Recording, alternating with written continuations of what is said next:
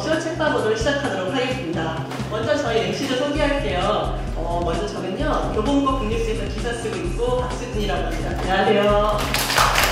네, 안녕하세요. 저는 SNS 분석가 김현진입니다. 네, 저는 문학병원 하고 있는 허입니다. 네, 반갑습니다. 저희가 오늘 이 자리에 모였는데요. 일단 간단하게 오늘 어서옵션 책방어들 하게 된 계기 잠깐 말씀을 드릴게요.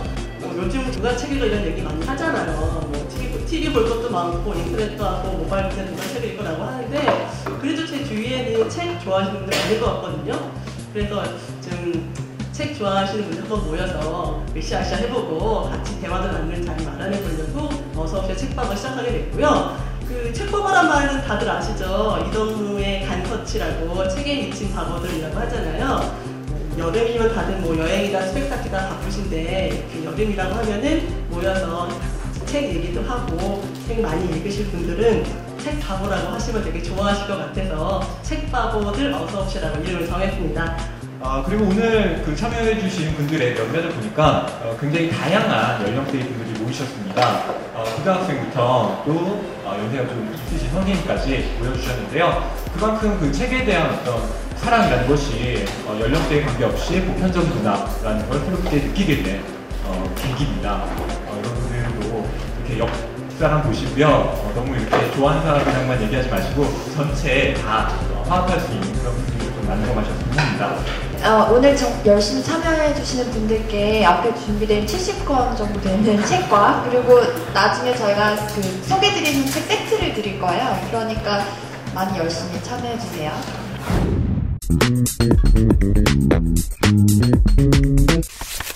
어, 오늘 주제가 휴가철에 읽으면 좋을 책이잖아요. 먼저 저희 어서없이 MC들이 한 권씩 가져온 책들 소개해드리도록 하겠습니다. 어, 오늘 제가 가져온 책은 유골의 도시라는 책이에요.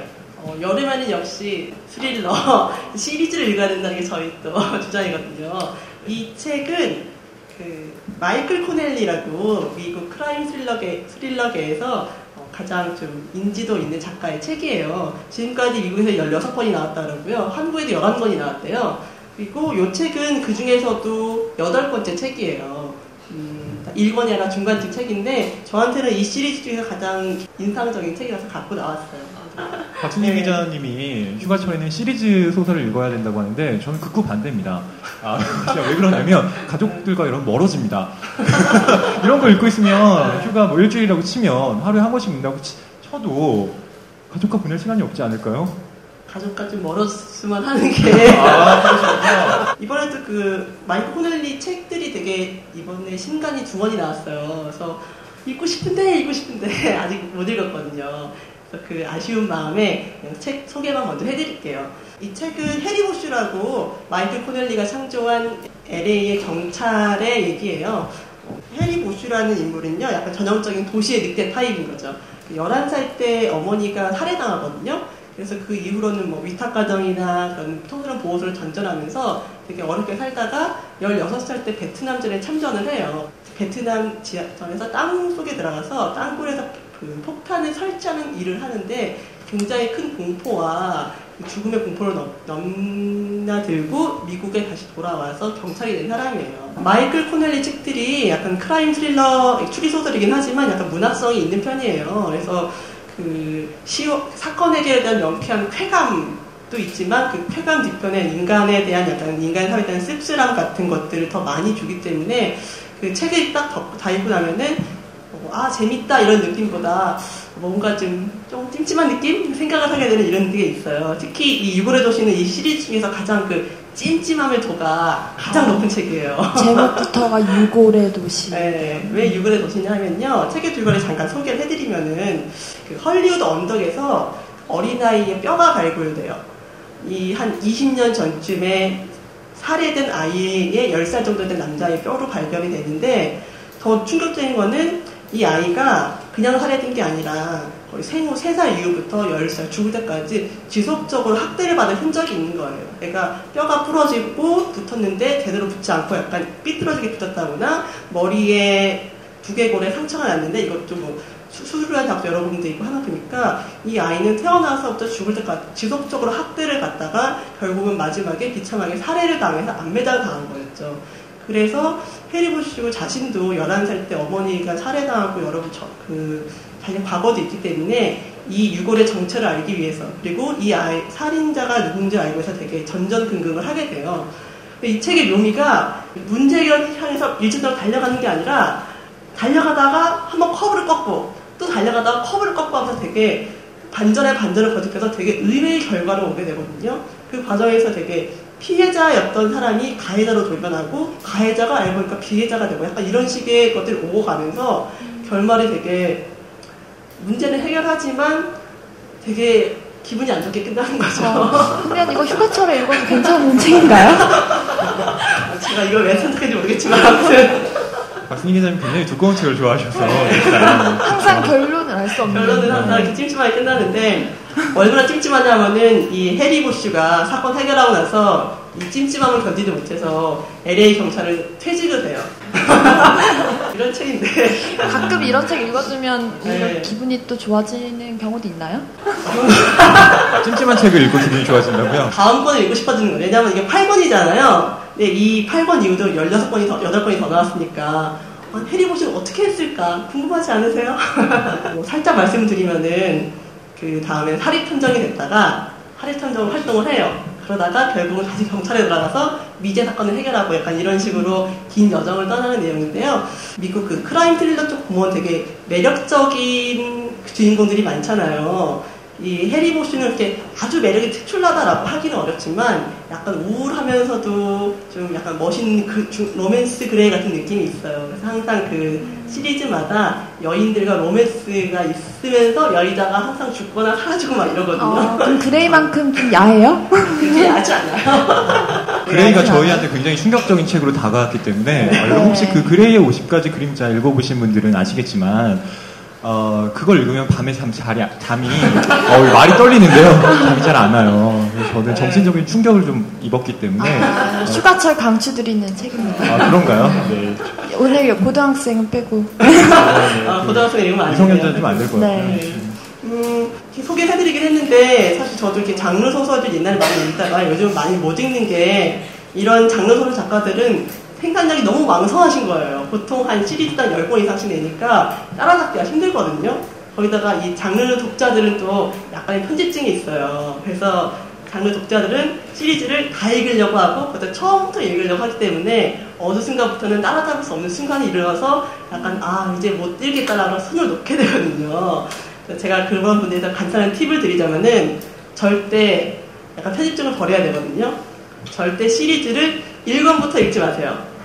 1권부터 읽으면 다 읽게 되거든요. 한 중간에 한 4권, 5권, 한 권만 찍어서 읽으시고 그 10권 중에서 두세 권만 읽으시는 걸로 해서 특기특기 넘어가셔야지 장르를 다 읽으시려고 그 시리즈 다 읽으시려고 하면은 정말 돈과 시간과 체력이 낭비 고갈되는 경우가 오기 때문에 그분들을 위해서는 저 일부러 그래서 해리보슈 시리즈 1권이 아니라 8권을 들고 왔어요. 음, 그런 예. 배려심을 예. 예. 다들 끼워 맞춰봤어요.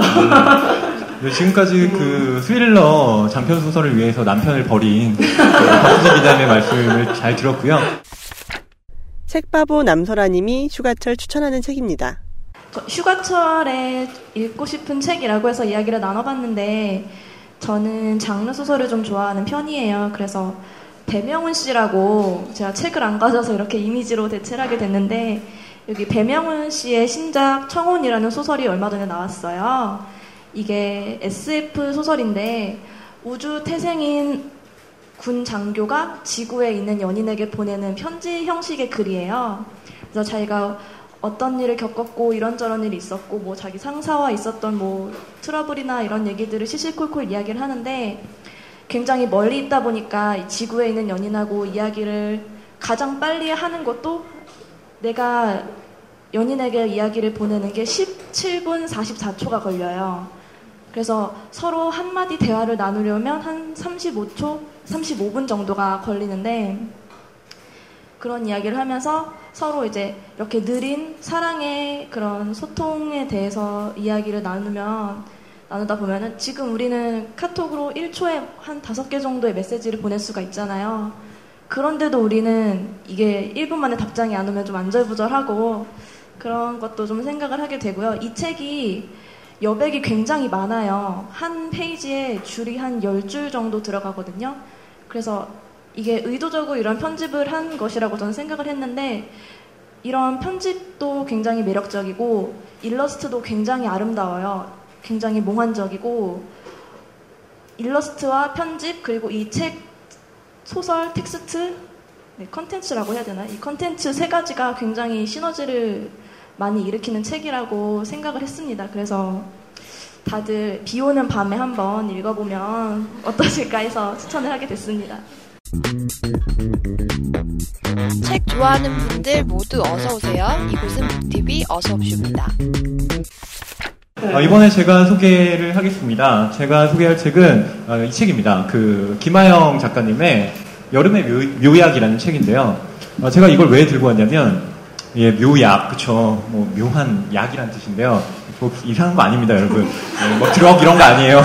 훨씬 얘기하면 일단 이상하게 느낌, 약간 야한 느낌이 나는데요. 아, 예, 제가 오늘 하필 분홍 재킷을 입고 와가지고. 제가 원래 제가 이런 걸 안 입거든요. 근데 어제 리허설을 하다가 그냥 장난삼아 제가, 아, 저, 피디님 저 분홍 자켓 입을까요? 이랬더니, 오, 그러세요. 이러는 거예요. 그래서, 어, 이렇게 뭔 자신감이 생겨가지고 오늘 입고 나왔는데요. 어, 집에서 계속 가족들이 다 뜯어 말렸거든요. 입지 말라고. 예, 제가 어, 이렇게 용기가 이런 때 발휘가 되더라고요. 저 어제 그럼 그냥 진지하게 얘기하신 게 아니라 던져보신 거예요? 예, 그냥 전 던졌던 건데 어, 그 책상에 무리를 일으켜서 죄송합니다. 네.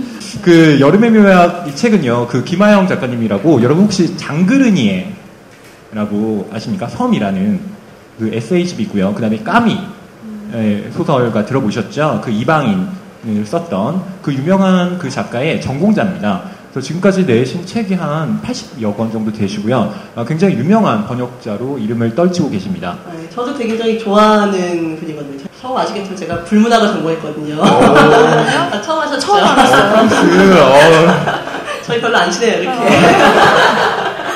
아, 저 문화정보학과 나오신 줄 알았어요. 맨날 DB를 어. 네. 잘 얘기. 그래서 불문학, 프랑스 문학 책을 많이 읽었는데, 읽다 보니까 모든 번역자가 김하영 교수인 거예요. 그래서 나중에부터 뭐 내가 이 프랑스 작가의 책을 읽는 건지 김하영 교수의 책을 읽는 건지 알 수가 없더라고요. 근데 이분이 번역도 잘하시지만 에세이 산문 자체가 굉장히 문이 굉장히 굉장히 아름다우시거든요. 그래서 그 이분 산문도 따로 읽어봤는데 어, 책이 된- 책이 정말 좋더라고요. 네. 이책 속에는 사진도 음. 굉장히 좋더라고요. 네, 이 책에 사진들이 뭐 보시- 이렇게 나와 있는데요. 이런 식으로 이거 전부 다 이제 그 작가님이 다 직접 찍으신 거래요. 그래서 제가 그 편집자한테 물어봤는데 3천 장을 찍으셨대요. 그 중에서 이제 추려서 여기에 한 20여 장 정도를 넣으셨다고 하더라고요. 그만큼 그 사진도 잘 찍으시는 어, 네. 교수님 멋지시는 것 같아요. 서문에 이 책에 대한 어떤 얘기들이 다 압축되어 있습니다. 아, 좀 읽어드릴게요. 1969년 어느 날 나는 문득 액상 프로방스에 도착했다. 내게 장학금을 지급하는 프랑스 외무성이 지정해준 곳이었다. 그 도시에 대하여 아무것도 아는 것이 없었던 나는 27살이었고 혼자였다. 그날 이후 나의 삶은 프로방스를 향하여 밝고 넓은 창문을 활짝 열었다. 그 고장의 빛과 향기는 내 속으로 깊숙이 들어와 행복의 충격이 되었다. 1977년 나는 신혼의 아내와 함께 프로방스로 돌아갔다. 그곳에서 첫 딸을 얻었다. 매 순간의 여름빛은 영원한 현재가 되었다. 30여 년이 지나 아내와 나는 지난 두 번의 여름을 프로방스에서 보냈다. 그리고 우리는 프로방스에서 파리까지 느린 여행길에 올랐다. 이것은 긴 세월 동안 남프랑스의 여름빛이 숙성시킨 사랑의 묘약 이야기다. 그리고 여행길의 풍경 속에 지워지지 않는 지문을 남긴 문학의 이야기다. 네, 이게 서문이에요. 그러니까 여기에 보면 이 짧은 서문 안에 무려 40여 년의 시간이 농축되어 있습니다. 그러니까 처음에 프랑스 유학을 했- 하러 갔을 때의 청춘의 시간과 그 다음 아내와 결혼을 하고 거기서 첫 딸을 얻은 그 작년의 삶과 그 후에 이제 교수직을 은퇴하고 어, 손자와 함께 다시 프랑스로 여행을 떠난 그 시간들이 압축되어 있는데요. 어, 이 책은 그 이 김하영 교수님이 이제 정년 퇴임을 하고 가족들과 함께 그 프랑스 지방을 다시 여행한 그 기록들입니다. 근데 어, 저는 한 번도 유럽을 가본 적이 없어요. 어, 여러분 유럽을 뭐 가보신 분들이 계시겠지만 저는 촌스러워서 어, 외국에 잘 못 나가요. 무섭더라고. 그래서 프랑스에 한 번도 가본 적이 없는데요. 이 책을 읽으면서 프랑스라는 곳이 아 이런 곳이었구나 그 실감이 확 와닿더라고요. 아 프랑스가 언제나 이렇게 저희가 생각하는 거 이런 거잖아요. 어, 파리, 막 낭만의 도시, 뭐 이런 이렇게 그냥 막연하게 생각하는데 그것이 아니라 어, 프로방스라는 지역에서 어떻게 문학적 유산들이 그 안에 담겨 있고 또 그 안에서 어떻게 현재와 어, 사람들이 교류하고 있는지 그 책이 어, 여기에 농축되어 있다라고 뭐 보면 되실 것 같습니다. 그래서 문장들이 굉장히 아름답기 때문에 어, 여러분들이 프랑스에 직접 가지 않으시더라도 어, 단돈 14,000원, 14,000원에 프랑스 프로방스를 한번 다녀왔다. 어, 이 정도의 느낌을 받으실 수 있는 책이라고 생각합니다. 읽다 보면은 그 안에 소개되어 있는 프랑스 작가들, 까미라든가 장지원호의 책들도 같이 읽고 싶어지더라고요. 그래서 저도 김화인 교수 다른 책들 통해서 프랑스 소설가를 많이 새로 알게 됐는데요. 이 책을 통해서도 다른 문학을 접할 수 있는 계기가 될 수 있을 것 같아요. 책바보들의 활발한 토론 시간. 솔직히 여름 휴가 같은 경우에는 그냥 뭔가 뚫리는 느낌이어서 뭐 시원하고 사고가 좀 전환 머리가 좀 약간 시원한 느낌이에요 저는 제가 휴가철에 이번 휴가철에 읽고 싶은 책은 관점을 디자인하라 라는 책이 나왔더라고요. 근데 그책 속에 보니까 그분이 한 달에 13개 업체에서 월급을 받으신대요. 그래서 저도 이제 광고회사를 퇴직하고 제 일을 차렸는데 뭔가 그런 식의 어떤 좋은 컨설팅 업체를 서- 설립을 해가지고 그런 일을 할수 없을까? 이런 생각이 들어서 한번 읽어보고 싶어요. 마음에 쌓아놓다 한꺼번에 꽂는 편이거든요. 근데 과거에 그 욕심을 내기 시작할 때 먼저 샀던 게 로마의 이야기 시리즈를 먼저 샀어요. 읽기 시작했어요. 근데 저는 이제 집중력도 떨어지고 돌아서면 이름도 생각 안 나고 그래서 끌고 끌고 가다가 끝까지 못 읽은 책이 그 책이었어요. 그래서 비록 제가 읽지는 않았지만 읽어야 되겠다는 책으로 그 책을 선택을 해서 시인 문정입니다. 어린 시절 저는 책을 통해 저 자신과 참 많은 얘기를 했습니다. 스마트폰으로 나누는 친구와의 얘기도 좋지만 책을 읽으며 자신과 대화해보는 건 어떨까요? 교보문고에 전자책이 있다면 참 쉬운 일입니다. 교보문고, 당신에게 더 가까워집니다. 책바보 박미선님이 휴가철 추천하는 책입니다. 색채가 없는 다자크 스쿠르와 그가 술래를, 술래를 떠나네 라고 해서 지금 베스트셀러 1위가 되고 있는 무라카미 하루키의 책이 있어요. 그 책을 추천을 했는데 이유인 즉슨 7월 1일 날에 12시에요. 여기 광화문에서 이제 오픈을 했어요. 그때 제가 생일 처음으로 줄을 서서 책을 산 샀기 때문에 이 책을 추천을 했었고요. 그리고 이 책을 사면 그 순례를 다섯 군데에 떠나는 여정이 있었어요. 스탬프를 찍으면서. 저는 이걸 사고 나서 광화문에서 목동 찍고 영등포 찍고 강남에 해서 잠실까지 해서 그날 다 순례를 떠났어요. 그래서 선착순 100명에서 제가 1등을 했어요. 그런 이유에서 복권을 주셨거든요. 이게 긁으면 이번에 하루키가 32권의 사인본을 한국에 보냈어요. 그래서 10권을 선착순으로 해서 줬기 때문에 새벽 5시에 와서 줄을 서서 책을 받아가셨는데 저는 그 1차 복권 때는 탈꽝이 됐지만 두 번째 그때 복권이 당첨이 돼서 하루키의 사인본을 받아서 이걸 집안의 가보로 네 여기어서 나중에 좀 경매를 붙이면 좀 잘 팔릴 수도 있대요. 그, 그거를 살림 2차원으로 해서 열심히 살도록 하겠습니다. 감사합니다. 책 좋아하는 분들 모두 어서 오세요. 이곳은 북TV 어서 옵쇼입니다. 그 현진 씨를 처음 봤을 때 사실 굉장히 시크한 도시녀잖아요. 이렇게 느낌이. 근데 사실 그 함양 출신이에요. 그래서 그 얘기를 하다 보면 사람이 진국이다. 그게 느껴져요. 그래서 어, 들어는 보셨는지 아, 그 대한민국의 프로방스가 함양이거든요. 어, 함양, 함양에 있다. 지리산을 오르 내리면서 어, 지리산의 정기를 받은 딸입니다. 네. 제가 간단히 책 소개하고 저희 코너 마치도록 할게요. 제가 오늘 가지고 온 책은요. Makers라는 책인데요. 그 말 그대로 물건을 만드는 사람들, Makers와 관련된 얘기들을 하고 있어요. 그 디지털 기술로 인해서 누구나 물건을 만들 수 있고 그러한 트렌드가 새롭게 나타나고 있다는 얘기를 하고 있는데요. 집에서 뭐 가구를 만들거나 baking을 하거나 이 정도의 수준이 아니라 자동차라든지 카메라 같은 정교한 부품을 만들어야 되는 그런 제품들도 그 3D 프린트나 3D 스캐너로 인해서 새로운 트렌드로 나타나고 있다는 얘기를 하고 있어요. 그래서 open source 디자인이라든지 DIY가 단순히 개인들의 취미를 넘어서 제조업의 변화로 이어질 것이라는 얘기를 하고 있는데요. 이 책을 쓴 크리스 앤더슨 같은 경우는 long tail 마케팅 그리고 Freeconomics라는 책을 쓴 물리학 전공의 과학 저널리스트예요. 근데 이 사람이 얘기를 너무 재밌게 풀어내다 보니까 내는 책마다 베스트셀러가 되고 이 책 같은 경우는 올해 나왔는데 그 거의 대부분의 그 휴가철 읽었으면 좋겠다는 리스트에 언급이 되고 있는 책이기도 해요.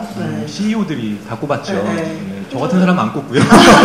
CEO들. 아, 근데 그 저도 이번 책 다른 예전에 long tail 법칙 읽어봤는데요. 책이 어렵지가 않아요. 특히 저널리스트다 보니까 이런 비즈니스적인 내용 같은 것들, 새로운 기술 같은 내용들 쉽고 재밌게 풀어줘서 그냥 일반인들도 관심을 갖고 읽으면은 흥미롭게 읽을 수 있는 책이더라고요. 네, 그래서 이 크리스 앤더슨 같은 경우는 12년 동안 와이어드라는 IT 잡지 편집자를 지냈어요. 그리고 와이어드를 비롯해서 네이처라든지 어, 사이언스에서도 일을 하기도 했는데요. 한번 읽어보시면 굉장히 재밌는 책이에요. 음, 실제로 박 기자님께서도 집에서 이런 공작 활동 같은 거 Do it yourself. 뭐 이런 거. 아, 저는 만들지 않고 버리는 쪽이에요. 뭐 파괴해서 버리고 이렇게 네, 이런 쪽에서 만들진 않네요, 제가 좀. 허위 평론가님 좀 많이 만드실 것 같은데. 아, 저는 그 이제 저의 앞으로의 생존을 위해서 요리를 직접 하고 있습니다. 어, 제가 미래가 어떻게 될지 모르기 때문에 결혼할 수 있을까 없을까 걱정되고 저는 혼자서 어, 먹고 살아야 되겠다. 그래서 이렇게 요리책 보고 어. 가끔씩 만들어서 먹거든요. 네. 근데 제가 이제 양 조절에 실패해서 좀 과도하게 했을 때 이제 저희 부모님한테 좀 같이 드세요. 라고 얘기하면 절대 안 드세요. 심지어 시장 하신데도 따로 시켜 드시더라고요. 네, 제가 아직 좀 부족한 것 같아요. 네. 그래서 이 책에는 그런 DIY 같은 개인적인 얘기들 뿐만 아니라 미국 경제에 대해서 얘기를 하고 있어요. 얼마 전에 미국의 그 디트로이트 시가 파산을 했잖아요. 그래서 미국 경제 자체가 건국 이래 최대 위기다라는 얘기를 하는데 이 위기를 타개할 방법으로 그 3D 프린트라든지 어, 이 makers가 답이 될 수 있다라는 얘기를 해요. 뭐 중국이나 인도, 멕시코 같은 그런 생산 기지가 이, 전한 상태에서 3D 프린트를 활용해서 새로운 생산 시스템을 만들면 미국이 미국에서도 물건을 만들 수 있다. 이런 얘기들을 굉장히 미국인의 관점에서 얘기를 하고 있는데 그렇죠. 미국인의 관점이죠. 제가 이 책을 보면서 좀 우려가 들었던 건 여러분 그 3D 프린트라고 어, 요즘에 이제 많이 그 새로운 기술로 각광받고 있는데 어, 저는 사실 부조, 부작용이 먼저 네. 생각이 나더라고요. 가령 그게 네. 총기 제작도 가능해요.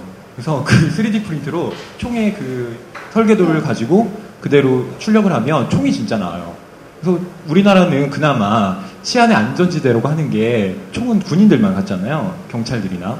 근데 이제 그것들을 그냥 소유하게 됐을 때, 어, 좀, 좀 걱정이 되죠. 그렇죠. 아, 평소에 원한 샀던 사람들한테 어, 이렇게 과거를 자꾸 돌아보게 되고, 어, 그런 면들이 자꾸 생기더라고요. 네, 그럼에도 불구하고 새로운 트렌드를 이렇게 책을 통해서 얻고 싶으신 분들은 좀 재미가 있으실 것 같아요. 그리고 특히나 올해 그 새 정권이 들어서면서 창조 경제 얘기를 하잖아요. 그래서 이 창조 경제가 화두로 떠오르면서 이 책이 아마 매스미디어나 다른 학회에서도 많이 언급이 될 것 같다는 생각이 들었고요.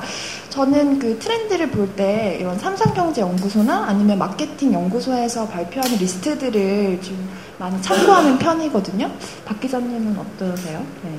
저희 또 과거 얘기 결국 과거에 또 이런 CEO 대상 책 추천 서비스를 한 2년 했기 때문에 열심히 봤거든요. 그러니까 저도 전에는 경제경영서 많이 안 봤는데 또 경제경영서도 많이 보다 보니까 의미가 있고 또 필요한 부분이 있는 것 같아서 사실 뭐 저희 팟캐스트 같은 경우는 항상 문학을 많이 얘기하는데 현진 씨가 아까 이런 책 소개해주면은 좋더라고요. 네, 마지막으로 제가 이제 이 책을 추천해드릴 이유 중에 하나가 이 책을 쓴 작가가 2007년도에 애기들이랑 그 장난감을 만들면서 메이커스를 접하게 됐고 그걸 발전시켜서 지금은 회사를 차려서 CEO로 활동을 하고 있어요. 그러니까 이번 휴가 좀 심심하시면 요거를 읽으시면서 사업 아이템 한번 구상해 보시면 어떨까요? 아, 괜찮은가요? 그리고 이제 뭐 텀블벅이라든지 그 킥스타터 같은 사이트에 아이디어를 올리시면은 펀딩도 받을 수 있거든요. 그래서 한번 참고해 보시면 좋을 것 같습니다.